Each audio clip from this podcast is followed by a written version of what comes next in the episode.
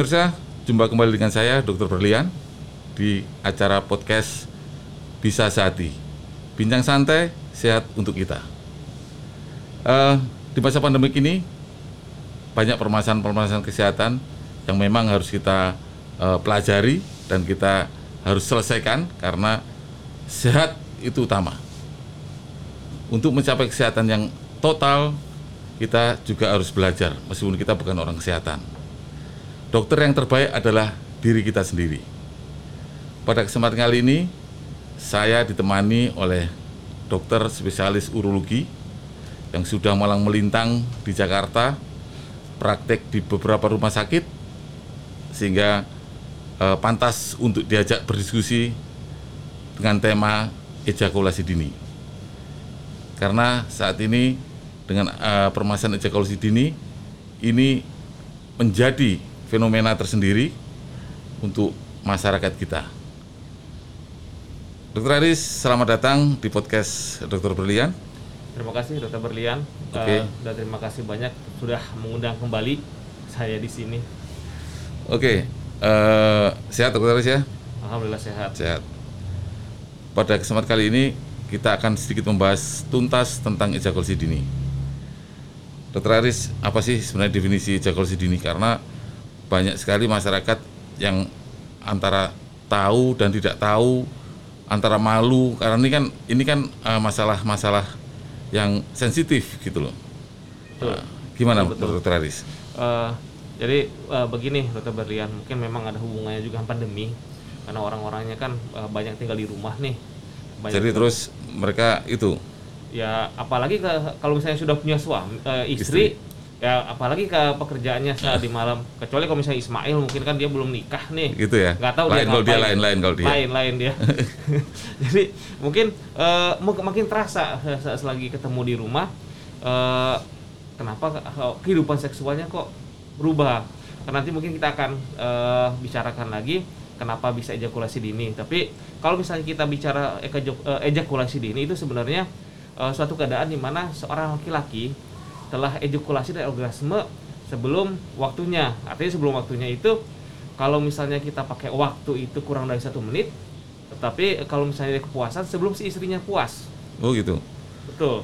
Oh, jadi eh per definisinya satu menit. satu menit satu menit waktunya. Kalau pasangannya itu sudah orgasme, nggak masalah sebenarnya Eh, jadi bukan ejakulasi dini. Ba- sebenarnya kalau per definisi kita ambil itu satu menit. Satu menit. Tetapi kan ada ada faktor lain dalam kehidupan seksual itu bahwa dua-duanya harus puas. Hmm, Kalau misalnya salah satunya tidak puas kan itu jadi masalah. oke. Ya benar sih. Memang ini yang yang menjadi masalah memang begitu. Eh, selama satu pasangan ini satu ada permasalahan, ya berarti itu bermasalah kan gitu ya. betul, betul. Tapi kalau eh, dua-duanya ini dalam satu pasangan itu tidak bermasalah ya, mereka menganggap itu tidak bermasalah. Tidak masalah. Makanya ejakulasi Oke. dini itu kalau misalnya memang si wanitanya tidak tidak mempermasalahkan kenapa jadi masalah? Berarti kan tidak masalah di kehidupan seksual Oke. seperti itu, Dok.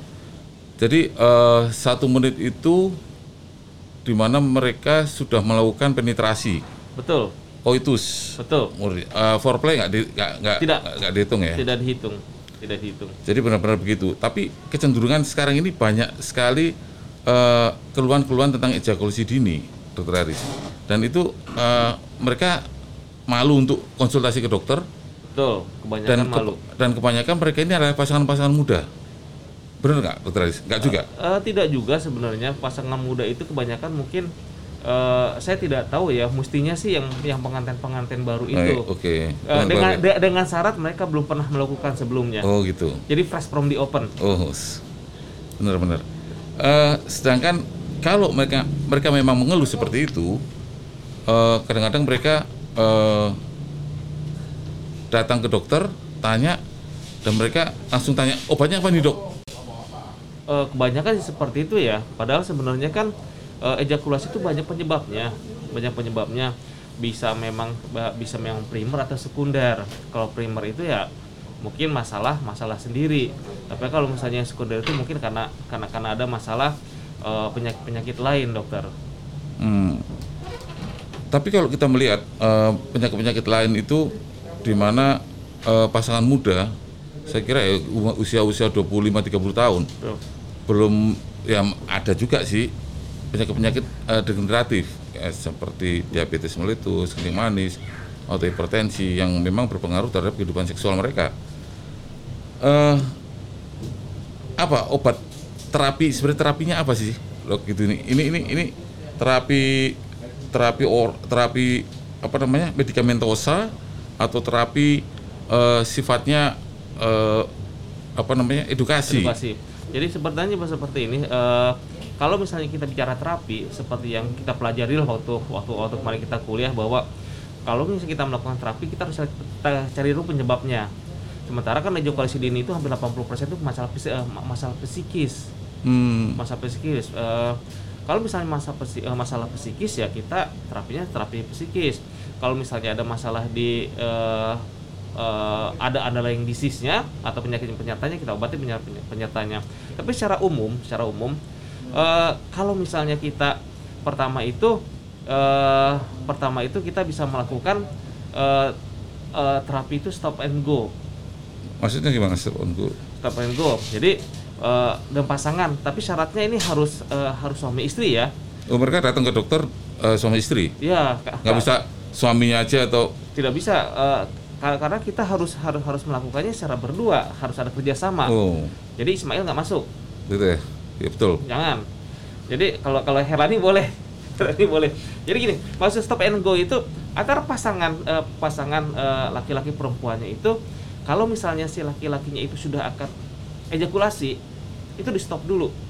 Hmm, stop dulu sampai hilang eh, perasaan Sensasi. sensasi ejakulasinya baru lanjutkan lagi hmm. biasa sih eh, kira-kira 15 Jadi menit. memang memang harus ada ada kerjasama kerjasama Ya. antara pasangan tersebut. Jadi nggak tidak hanya laki-lakinya saja atau perempuan saja ya. betul betul maka makanya itu harus harus ada harus ada eh, harus berdua biasanya seperti itu lalu terapinya itu adalah dengan meremas jadi kalau misalnya kalau misalnya dia akan terasa akan ejakulasi stop remas kepalanya Batang penisnya, bukan eh, bacakarnya, eh, kepalanya eh, Oh, jadi penis. helmnya itu Oh, oh gitu. Kepalanya itu. gland penisnya. ya sa- sampai hilang rasanya Hmm. Herani seneng saya tahu jangan-jangan Herani ejakulasi dini juga nih. Ini Terus- ilmu ilmu umum ini ilmu, ilmu baru yang memang eh, bukan baru ya, tapi ini mungkin bagi- tidak semua orang tahu Ya, ya, ya. mungkin tidak semua orang tahu. jadi itu itu, itu itu itu harus berdua walaupun nanti misalnya dengan terapi obat-obatan permasalahannya itu kadang eh, ada ada ada itu disebabkan karena penisnya itu hiper hypersensitif terus sensitif dipegang aja keluar Ada begitu. ada jadi mungkin terapinya bisa kita pakai eh, Sensitif sekali. sensitif sekali Oh, sensitif. sensitif Bahaya dong. nah itu Eh, Bisa pel tuh kalau gitu. kebanyakan nempel betul gitu. nah, eh, kalau seperti itu, kalau misalnya sensitif, mungkin kita bisa berikan obat-obatan topikal, topikal. Hmm. Jadi eh, apa namanya itu kita berikan eh, salep atau obat-obatan ya, ya yang ada isinya itu eh, Anestesi. anestesi lokal. Oh gitu. Memang Jadi- per- memang sampai sampai segitu. Ah, bisa bisa bisa seperti itu. Eh, saya tidak tahu mungkin pernah Pak pernah dengar tisu magic. Hmm. Ya, Kira-kira ya. seperti itulah ya tisu magic. Oh, tisu magic nih. Tisu Iya. magic. Atau dokter Belen sudah pernah tahu. Eh, Oke, Dokter Aris. Kalau begitu eh, memang kita harus menghilangkan sensasinya itu. Betul. Sensasinya itu ditahan dulu. Betul. Itu dilakukan berkali-kali. Maksudnya kan otomatis ini perlu perlu kerjasama Betul. sal- eh, kedua pasangan Betul. sehingga akan mencapai hasil yang optimal. Betul. Oke, sekarang kalau misalnya dengan obat-obatan ini banyak sekali yang obat-obatan yang dijual bebas, yang yang katanya ya eh, mohon maaf bukan masalah apa-apa, eh, model-model Viagra, terus Cialis itu merek-merek dagang semua ya, eh, Levitra. Kalau obat-obatan itu gimana dampaknya? Boleh kita eh, orang itu pakai pakai obat itu? Boleh, tapi tergantung, Ter- tergantung penyebabnya tadi. Jadi obat-obatan itu itu biasanya untuk mempertahankan ereksi. Untuk mempertahankan ereksi. Jadi untuk mempertahankan ereksi, kalau misalnya dia sudah ereksi, dia dia akan lama. Itu eh, Menggunakan obat-obat itu? obat itu. Eh, tapi harus diingat itu ada ada komplikasi yang tidak enak kalau minum obat-obat itu nanti ereksinya kelamaan Wah kelamaan emang berapa lama Dokter Aris? harusnya eh, itu kan misalnya si siapa namanya si ka- kalau kalau Viagra sildenafil itu kan 24 jam 24 jam. Eh, efeknya. Jadi kalau misalnya dia terangsang dia akan ereksi lagi ereksi akan lambat. Begitu dia ejakulasi dia selesai. Dia dia dia dia, dia akan flaksit lagi akan, akan ini lagi. Nanti kalau dipakai lagi bisa. Nah permasalahannya kadang itu efek efek sampingnya itu eh, ereksinya walaupun sudah berkali-kali ejakulasi dia tetap tetap, tetap ereksi tuh. Nah itu Oh, gitu. itu jadi penyakit baru priapismus namanya. Kalau kalau misalnya dia itu lama-lama ya penis eh, itu kan kalau misalnya ereksi ereksi itu kan berkumpulnya darah di dalam penis. Tubuh darah di penis. penis itu eh, di dalam penis itu kan se- seperti ruangan-ruangan. Jadi begitu dia ereksi dia penuh isinya dia eh, secara otomatis si pembuluh darah yang untuk baliknya itu ketutup. Nah efek dari eh, obat itu itu untuk, untuk memperlama penutupannya itu. Kalau Hmm. misalnya terlalu lama-lama si darahnya ada di sana ya penisnya nanti nggak dapat darah Hmm, kalau nggak dapat darah nanti lama-lama bisa nekrosis. nekrosis Oh. Eh eh, fisiologisnya demikian untuk untuk terapi obat-obatan. betul Ah gini, Dokter Aris. Kebanyakan eh, masyarakat itu masih eh, karena obat ini antara dijual bebas dengan tanda kutip ya. Mereka menggunakan obat-obatan itu untuk eh, melakukan hubungan suami istri. Nah, tadi Dokter Aris mengatakan melihat dulu kasusnya. betul Eh, selain efek samping yang ditimbulkan dengan obat-obatan itu seperti itu, efek samping yang lain, Dokter Aris, mungkin nah efek samping ke metabolisme tubuh, organ tubuh, misalnya eh, dia akan merusak ginjal, liver. Sebenarnya tidak, karena kan itu pemakaiannya tidak eh, tidak Rutin. terus dan itu eh, eh, target organnya itu kan hanya di penis dan dan dan satu harus diingat itu. Target organnya hanya di penis. Ya, ya, ya yang punya dia eh, apa nama itu yang melakukan nitrit. Nah masalahnya eh, dia berbahaya kalau misalnya orang sakit jantung. Sakit jantung dia dengan eh, pengobatan eh, obat-obatan yang jenis nitrit itu, nah itu bisa ISDN. bahaya. ISDN dan teman-temannya sesorbidin nitrat itu, nah itu eh, berbahaya karena bisa bisa menyebabkan eh, henti jantung. Mungkin kalau misalnya kita pernah dengar eh, yang meninggal di atas tempat itu Banyak ya di, setelah di- minum itu kemungkinan besar itu jantungnya kena. Jadi mereka eh, menyebabkan penyumbatan di eh, pembuluh darah jantung atau Tuh, jadi eh, mengecil apa pembuluh darahnya jadi kontriksi jadi mengecil. Oh, makanya kalau misalnya kami ingin memberikan obat-obatan itu apalagi obat ada pasien jantung kita akan ko- konsulkan ke dokter jantungnya. Bisa tidak diberikan obat itu jadi memang kita tidak boleh sembarangan menggunakan obat tersebut. tidak eh, ti- tidak boleh sebenarnya Oke, eh, Dokter Aris, itu masalah terapi. Kita kembali lagi sedikit. Eh, sebenarnya hubungan eh, hubungan seksual antara suami istri itu idealnya ini banyak pertanyaan umum seperti ini. Seminggu berapa kali sih dok? Eh, kalau A- misalnya Atau ada penelitian yang yang sebenarnya kalau untuk hubungan seksual terserah aja sih tiap hari boleh ya? boleh aja kalau kuat lan berapa lama lan Jadi eh, memang hubungan seksual itu bebas saja kalau misalnya dia sekuat-kuatnya gitu ya. betul Wah. Jadi tidak ada batasannya. tidak ada batas tidak ada batasannya tidak ada eh, kalau dulu kan wah kebanyakan hubungan seksual nanti eh, lututnya pot- Hmm, itu ya, itu. nggak ada itu tuh bahasa-bahasa bahasa-bahasa orang-orang ya, Betul, masyarakat betul, ya. betul. Jadi memang begitu. Kemudian kalau semisal eh, mereka berobat, ini kan nggak bisa sekali datang ke dokter. Kadang-kadang mereka masih malu. Betul. Apakah eh, mungkin dokter Aris punya pengalaman yang mereka harus harus datang ke praktek dokter Aris? Kira-kira eh, berapa kali mereka datang dan konsultasi tentang ini? Eh, tergantung ya dok ya. Tergantung dari eh, tergantung dari eh, penyebabnya. Kalau misalnya memang itu kita kita periksa itu kan pertama kan anamnesis. Lalu kita singkirkan tuh penyakit penyakit Yang mengikuti. mengikuti. Kalau tidak ada eh, nanti kita terapi sesuai sesuai apa yang kita dapat. Kalau misalnya ternyata permasalahannya di, di, di psikis mungkin mungkin akan saya konsulkan ke dokter jiwa malah supaya dapat terapi Kalau misalnya ternyata masalahnya itu ada di organik, artinya mungkin uh, masalah uh, diabetes atau ini ya mungkin kita uh, kolaborasi dengan dokter penyakit dalam atau dokter jantung.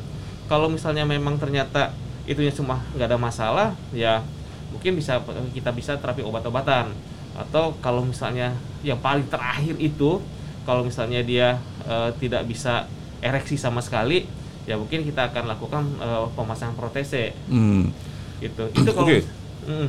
dokter Aris uh, kalau kita berbicara masalah ejakulasi dini itu uh, saya tadi katakan biasanya pada pasangan muda kalau uh, pasangan muda karena mereka masih belum pernah atau jarang melakukan hubungan seksual apakah dengan waktu ini ejakulasi dini bisa hilang dengan uh, berjalannya waktu karena uh, otomatis kan se semakin orang itu sering melakukan otomatis frekuensi apa namanya kualitasnya itu kan bertambah. Betul. Permasalahannya uh, bisa berkurang bisa tidak tergantung dari kemampuan si prianya itu bagaimana mengontrol. Hmm. Mengontrol uh, kapan dia mau ejakulasi. Jadi itu uh, semakin dia bisa mengontrol, dia semakin bisa ini semakin bisa uh, menunda ejakulasinya. Jadi itu tetap harus ada uh, apa namanya itu harus harus ada kolaborasi dan pasangannya. Dan lalu uh, yang paling penting uh, kalau misalnya dia tidak bisa ya dia mungkin perlu konseling. Konseling mungkin bisa bisa bisa ya. ke dokter uh, psikiater atau ke psikologi. Oke, dokter kalau kita bicara ejakulasi dini, kalau pada perempuan ada nggak ejakulasi dini? Ada. Oh ada ya? Ada. Jadi penelitian ada ada satu penelitian itu uh, yang meneliti wanita-wanita untuk ejakulasi dini. Uh, jadi 40% itu yeah. wanita mengalami ejakulasi dini. Artinya dia sudah orgasme. Nah, sulit yang, orgasme. Sudah orgasme tiga ejakulasi dini kan? Yeah, 40%. Yeah, yeah. Yang tiga per tiga persen itu uh, kronik. Jadi mereka hmm. itu selalu tidak puas dengan pasangannya. Hmm. Tuh, tidak puas berarti kan dia tidak ejakulasi. Uh, maksudnya tidak orgasme. Betul, tidak tidak orgasme karena karena mungkin uh, pasangannya sudah duluan atau pasangannya sudah lama-lama nah dia sudah duluan. Oke okay, okay. gitu. Padahal kan seperti kita ketahui bahwa sebenarnya wanita itu uh, uh, kalau misalnya selesai orgasme dirasa sedikit dia akan bisa orgasme lagi. Beda dengan laki-laki. Kalau orgasme laki-laki sudah laki dia akan turun tapi kan perempuan tidak. Nah ini uh, penelitiannya 40% dia mengalami ejakulasi dini. Oke. Okay. uh, oke okay, sekarang sekarang kita uh, apa namanya mungkin termasuk untuk ini dokter Aris banyak sekali orang-orang sekarang itu dengan adanya era sekarang itu pola makan. Apakah pengaruh terhadap ejakulasi dini ini? Uh, sebenarnya tidak. Uh, tidak ada hubungannya makanan dengan ejakulasi dini. Uh, dari uh, dari literatur itu tidak tidak ada yang menyampaikan bahwa makanan tertentu bisa ejakulasi dini tidak ada. Tidak ada. Jadi nggak ada nggak ada katanya untuk jangan makan ini jangan makan ini terus atau makan yang ini supaya bisa itu nggak ada ya? Untuk ejakulasi dini tidak. Tapi kalau katanya kalau untuk memperkuat eh, apa ereksi bisa eh, ada bisa eh, bisa eh, konsumsi eh, pisang seledri itu ada katanya seperti itu. Jadi kalau misalnya makan makan itu ereksinya bisa lebih lama. Tapi satu keranjang makanya uh, ya secukupnya lah. Oke dokter Aris Dok. lain kalau kalau Rani lain ini pulang langsung dicoba terus makan pisang terus kayak monyet.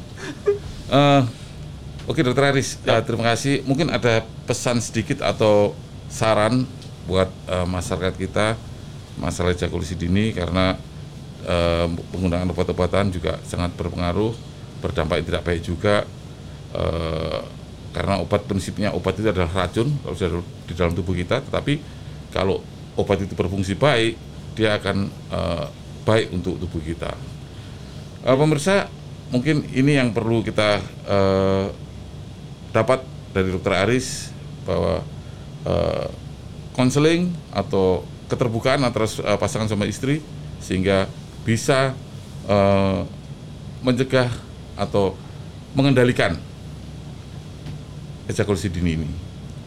Mungkin Dokter Aris ada sedikit pesan uh, terima kasih dokter Badian. Jadi uh, ejakulasi dini itu permasalahannya itu kebanyakan ada dari psikologi.